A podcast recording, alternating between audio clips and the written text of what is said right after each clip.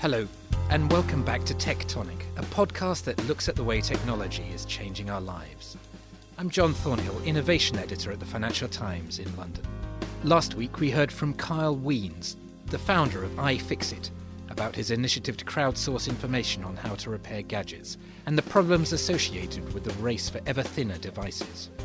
Our guest this week seeks to bridge the culture gap between Washington and Silicon Valley as the first US ambassador to the tech capital a lot of the big tech companies out here uh, were having a huge impact on foreign policy and the whole suite of issues that we deal with. And in some cases, having more of an impact than some countries that we have full embassies to. The voice of Zvika Krieger, the State Department's representative to Silicon Valley. He spoke to our San Francisco reporter Hannah Kuchler about what the biggest tech players are doing to tackle some of the country's most significant foreign policy challenges, from money laundering to ISIS. So you have this fascinating role that I don't think anyone will know exactly what it is when I say your title, which is ambassador to Silicon Valley from not another country, but from the US State Department. Why did you develop such a role? You're the first person in it. And, and what are you really charged with doing here? Basically, the idea for this role came from the senior leadership of the State Department, particularly Deputy Secretary of State Tony Blinken. And the idea was that, first of all, we were realizing that a lot of the big tech companies out here, the Googles, the Facebooks, the Apples, uh, were having a huge impact on foreign policy and the whole suite of issues that we deal with at the State Department.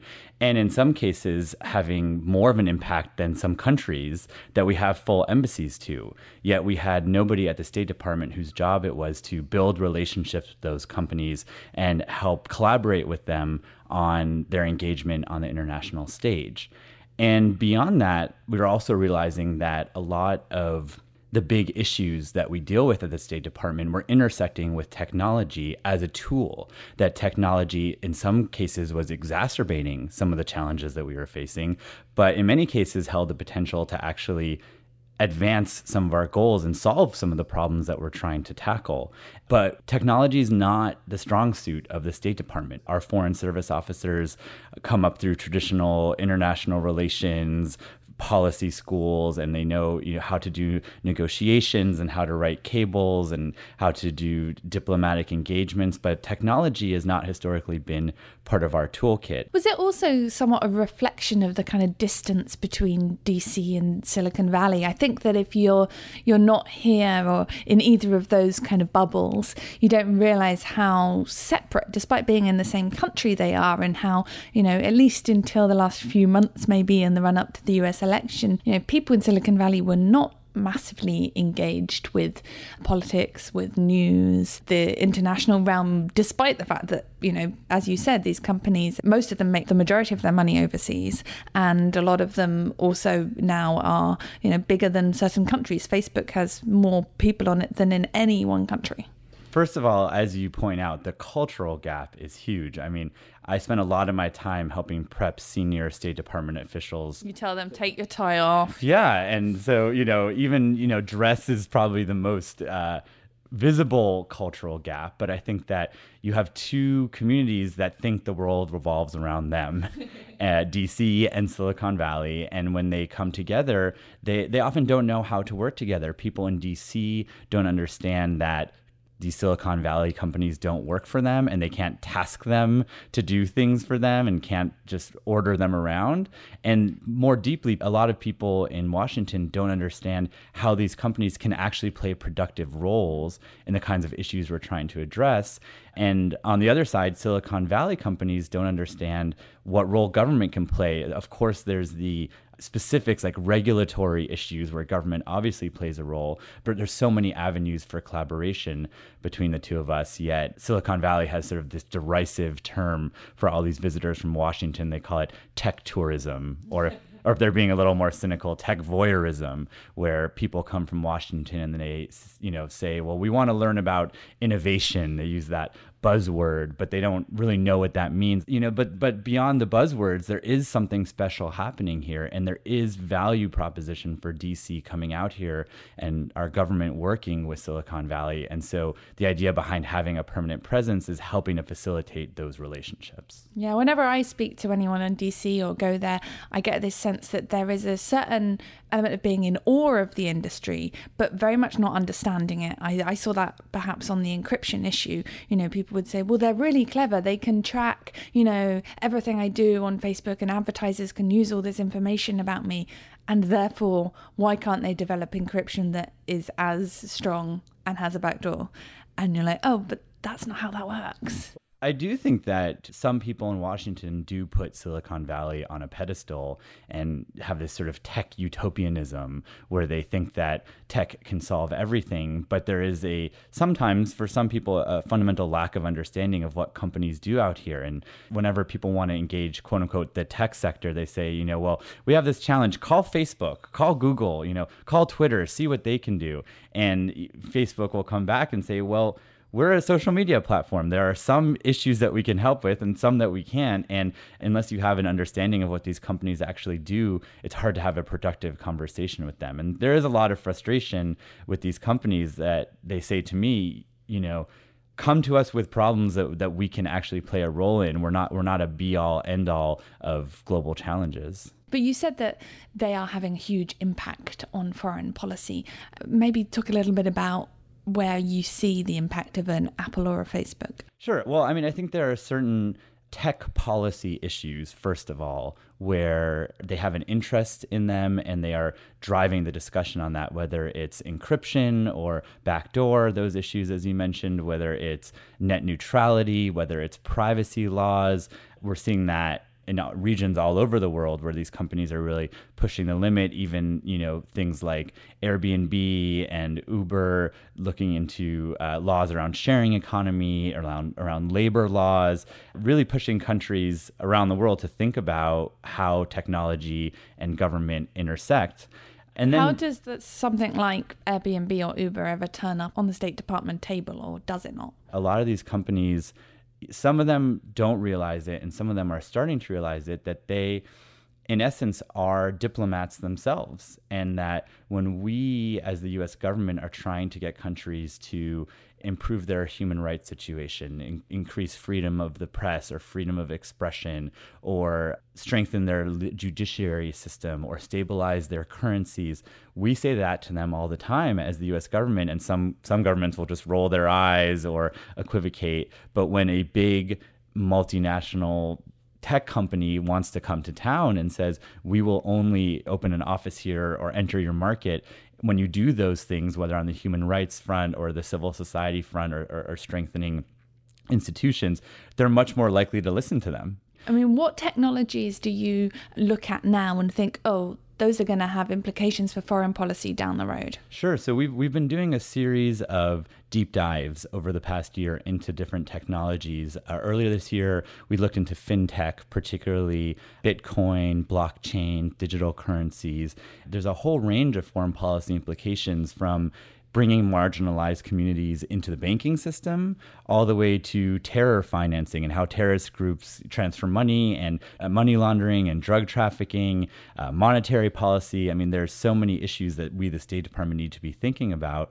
Our second big initiative here was around gene editing and CRISPR technology and thinking about how do we get ahead of that on the international stage. Looking at the GMO battle that happened, you know, decades ago, and, and how can we learn lessons from that? And if we make domestic regulations here, what happens if other countries don't follow those same regulations? We might outlaw, for example, designer babies here in the US, but someone could fly overseas, get implanted with an embryo, and then just fly right back here without anyone ever knowing. Is this something that maybe should almost be discussed on an international level before it reaches domestic level? Because if every country suddenly makes their own different policy on designer babies, they're going to conflict and hard, be harder to change as the State Department, we certainly can't wait for the U.S. to make its laws first before we start having these conversations overseas, particularly because other countries are coming to us and asking us, what should we be doing about this? How should we be proceeding? And so each one of our conversations out here, we bring together the top technologists, the uh, science researchers, the startups that are leaning forward in this space, the finance folks who are investing in this space, first to get a handle on what are the trends. And we, we tend to pick trends to look at where there isn't expertise at the State Department, where there isn't even someone to write the briefing paper for our senior officials before they come to the meeting. It's really to first learn what are the trends, but then not just to stop there and have an interesting intellectual conversation, but to say, what can we do as the State Department? Do we want to develop an international code of norms? Are there international regulations? Are there conventions that we need to start thinking about?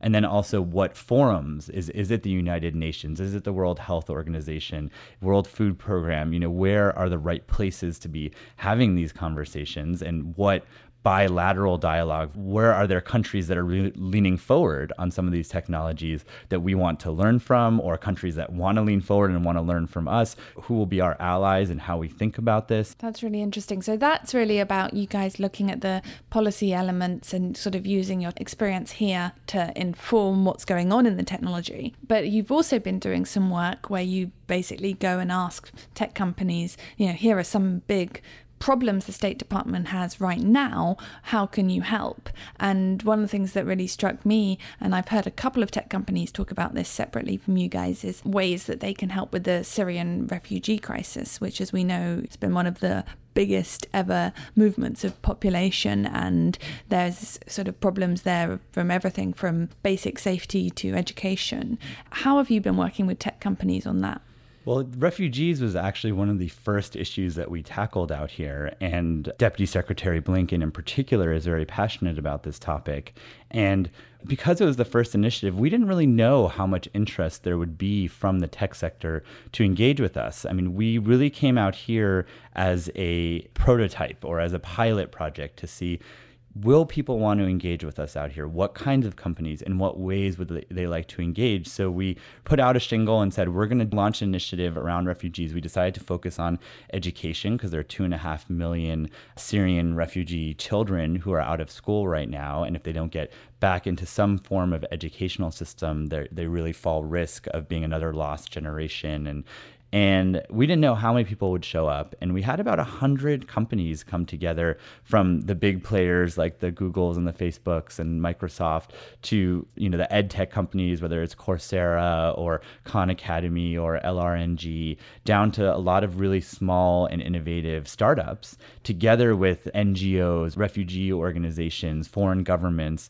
And we did a day long convening and we decided to dispense with the typical washington panels, keynote speeches, talking heads, we said, okay, let's do three lightning talks to set the context, and then we're going to actually roll up our sleeves and start to see how can the tech community help? And so we brought in some design thinking facilitators from the Stanford D School. And we had people break up into different working groups, and we said, okay, let's map out the experience of a refugee. Where are the different touch points where, where education might come into play? Where are there current initiatives to address those what's working what's not working and then where are the gaps and where can tech companies help fill those gaps and then we did some really sort of blue sky out of the box brainstorming ideating as they say in the design world to see you know how can we start to come up with ideas that haven't been tried yet that the tech sector is uniquely suited to try out and we brainstormed a bunch, picked some of them, actually started prototyping them at the workshop.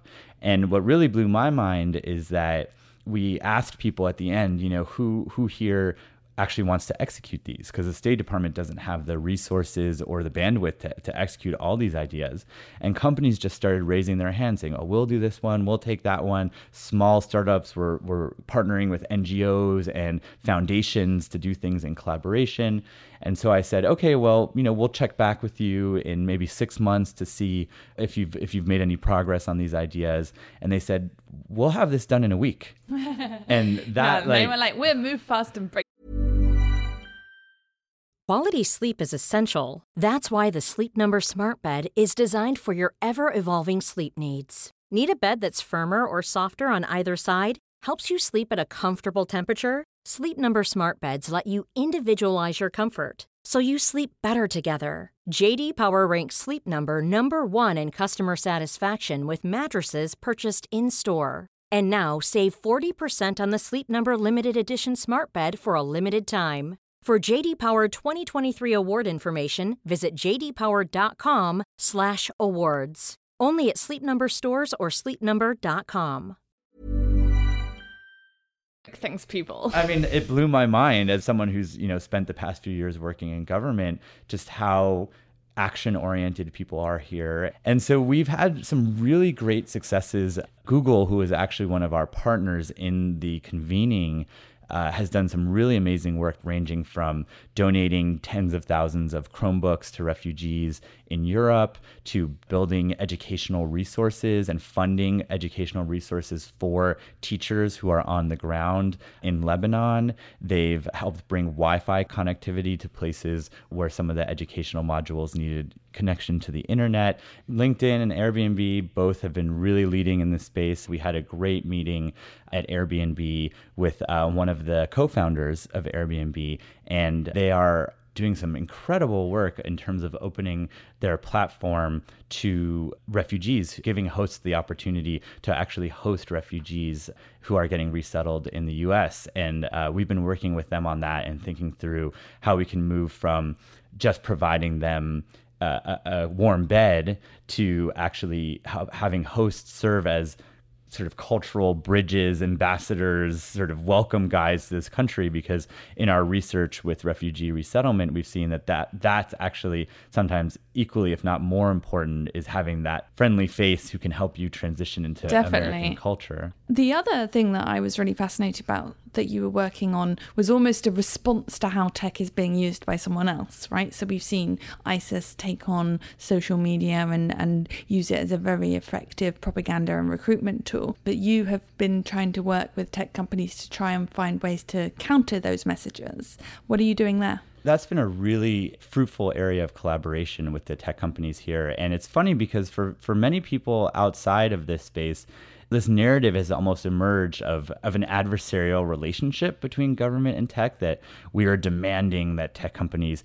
take down ISIS content or ra- radical content. I mean, I think you do. Well, what's interesting is that, you know, maybe that dynamic existed in the early days, but what really defines the relationship now is these tech companies and particularly the social media platforms have as much an interest in taking down this content as we do and sometimes more of an interest because First of all, at the basic level, it's a violation of their terms of service. So we're not asking them to do anything that they wouldn't be doing anyways. But they have an interest. First of all, they obviously don't want their platform being used to recruit terrorism and propagate violence, but they want to create a safe space for their users. Their users don't want to be part of a community where, where they're coming across incitement to, to violence and radical extremism. And so they've really been leading the charge. And a lot of companies, particularly Facebook and Twitter and Google as well, have set up entire teams in their policy shops and their product shops to, to address this challenge and have developed some really forward leaning techniques to identify radical content. How do they take it down? How do they avoid hashtags from being hijacked? How do they share best practices across companies? That's something that I was really interested to see is that a lot of these companies who are, you know, bitter sworn enemy competitors, this is one of the few areas where they're really collaborating on because a lot of the content pops up, the same content is popping up on multiple platforms, and they're eager to collaborate with us not in that you know they're following our orders and they're taking marching orders from us and taking down this content but we have expertise we have uh, resources to bear in, in terms of our own us government efforts to identify online recruitment tools. And I would I would also add that the state department has, has evolved in how we think about this topic in that historically we had we had an office called the counterterrorism Strategic Communications Center, a typical sort of mouthful of a government name, where we were engaging with some of these extremists on social media, and it was a bit of a whack-a-mole approach where we were, you know, targeting individual accounts, and that may have worked in the early days of of the interwebs of the of the social media but um, of course now with bots and and trolls and and all of this you know we, we needed a more systematic approach but also recognizing that the US government is often not the most credible messenger to be doing yeah. ideological battle with these one on one. In fact, you might make it worse. Yeah. And so, you know, putting out a very compelling video, but then having the State Department logo show up as the final frame might be undermining the potency of our message. And so, what we actually did is we brought in a team of Silicon Valley social media experts out to Washington for a sprint to do a full scale reevaluation of our a strategy. as a Silicon Valley design, speedy way of doing things. Yes. And so uh, I'm already internalized the jargon here. And we asked them to give us recommendations based on the experts who know how to uh, leverage social media. What can we do? And they gave us a set of recommendations, almost all of which we adopted. And we ended up sort of rebranding this center that I mentioned to what we now, now call the Global Engagement Center. And we've basically staffed it with almost exclusively Silicon Valley tech experts. You know, we have uh, people who are experts in data analytics or network analysis, social media, A B testing messages, even folks from the advertising and marketing world who are now State Department employees. They've wow, got their, I didn't realize their, that. their security clearances and, and they're, they're sort of embedded bringing a more scientific and tech forward approach to how we're dealing with this so that we can actually track analytics on what messages are resonating. We can actually build maps of the influencer network so that we can be more strategic. The influencer network thing is almost like taking the kind of YouTube creator that brands are really interested in working with now in order to get their message across to teenagers, but to find those people within the kind of persuadable young Muslim community in the West that you're worried about being converted, find the people that have kind of cachet there and work with them. And so I think that that's something that seems to make an awful lot of sense to have tech company involvement in, in that it's a very obviously techie issue. The other issue that I remember you telling me about, and I was thinking, huh, you want you want those companies involved with this was nuclear tracking. What are they doing there? Yeah, that was a really interesting initiative that came out of our Arms Control Bureau, who had recognized that a lot of the tools that we were using to track nuclear weapons came out of the Cold War and the threats to not just nuclear weapons, but you know, biological and chemical weapons, weapons of mass destruction, tracking them is becoming a lot more difficult as they're getting smaller and easier to smuggle and transport. And this hypothesis we had is can we leverage new technology to come up with new ways of tracking? And so everything from Internet of Things and connected devices, ubiquitous sensors, could we leverage drones and microsats and CubeSats and, and, and this new explosion in commercial satellite imagery? Can we leverage machine learning and AI to analyze that information? crowdsourcing and citizen science is becoming a very potent tool in terms of collecting what does data. Citizen science mean? Citizen science is like when everyday citizens contribute to scientific endeavors. I'll give you a good example. Is there was a project, either called Zoo Galaxy or Galaxy Zoo, I don't remember, where they crowdsourced identifying constellations in the sky and they put thousands and thousands of images online and everyday citizens could go in and analyze them and provide data and they were able to process massive amounts of data in, a really short period of time and get insights that you probably couldn't get from just machine analysis of that data. You have people who, you know, in between their their Sunday lunch and TV watching might just spend a little bit of time nuke tracking on the yeah, well, computer. we actually one of the initiatives that came out of our workshop is with the Middlebury Institute for International Studies, which is in Monterey, they launched a platform. Uh, they were at our workshop, and we talked about this idea of, you know, well, they did it for star constellations. Can we do it for non-proliferation? And so they launched a platform called Geo for Non-Pro, which is exactly that. During your lunch break, you can sign on to this platform and actually analyze satellite imagery. And we had at this workshop from some of the leading satellite imagery companies in Silicon Valley, whether it's Planet Labs or UrtheCast or Skybox, Terra Bella, Google Earth, you know, Mapbox, people who are really on the cutting edge of using satellite data. And what was novel about that workshop is that we brought in all the typical non-proliferation geeks, you know, from uh, Lawrence Livermore National Labs and from all the um, you know non-proliferation scholars. But we also brought in people who had never worked on nuclear tracking because we wanted to break out of that conventional wisdom. We wanted to say, okay, we know how it's done now. Can we do it differently in the future? Can you know we bring, we brought people from cloud computing companies, from connected devices companies, and you know we see you're collecting data through all of these sensors. Could you actually turn that around and collect data, whether it's radiation data, chemical data, that could help us actually track nuclear weapons? And we got some really genuinely new insights that if we had just convened the same old non-proliferation policy wonks, we wouldn't have come even close to that. And now we have three pilot projects that have come out of that workshop. And it was so useful to the Arms Control Bureau. It was so refreshing to them. And they got so many new ideas that they're actually in the process of hiring someone whose full time job it will be to engage with Silicon Valley, oh, wow. to engage with the people who came to that workshop, and to expand the community of people. Well, that makes sense. I was going to say, you've been doing a lot in the last year. yeah. And I think that that's the value proposition. And as I mentioned, like that wasn't a given when we came out here. We didn't know if people were going to talk to us. And th- there is this conception that Silicon Valley is driven by making money, and the State Department is not rolling in money. you know, we uh, we and some sometimes we sort of struggle to even keep the lights on, and people were wondering, you know, if we're not here to buy stuff, which we're generally not here to do that, will people even talk to us? And what I found is that beneath that desire to make money, which certainly, don't get me wrong, that certainly drives a lot of the conversation out here, but beneath that desire is a desire to make a difference. It was interesting. I was working with a big tech company and I had asked them if they could send, you know, one or two engineers to our refugee workshop and they ended up sending you know almost 10 people to the workshop. And i and i asked them i said why? You know refugees is not core to your business. You know why why are you sending so many people? And they said well to be totally honest with you we're in a war for talent Mm-hmm. and millennials don't jump out of bed in the morning to make a search algorithm one millisecond faster.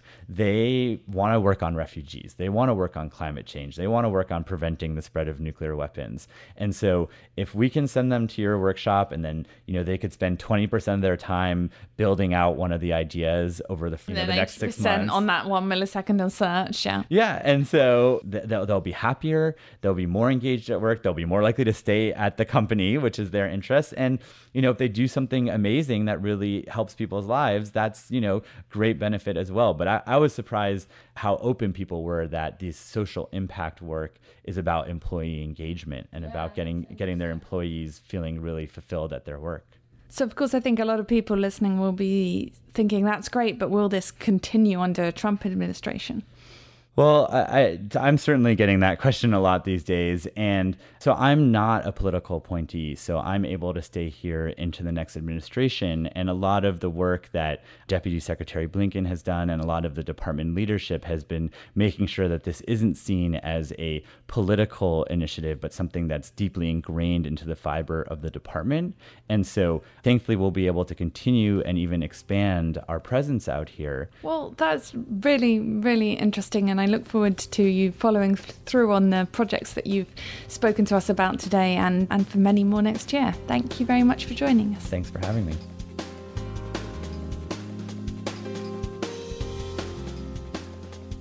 We'll be back with another episode of Tectonic next week when we hear from Nigel Shadbolt, co founder of the Open Data Institute, about the tensions between personal and private ownership of data. If you would like to comment on this week's show or suggest a topic for us to cover in future, please email us at tectonic at ft.com. This episode of Tectonic was produced by Amy Key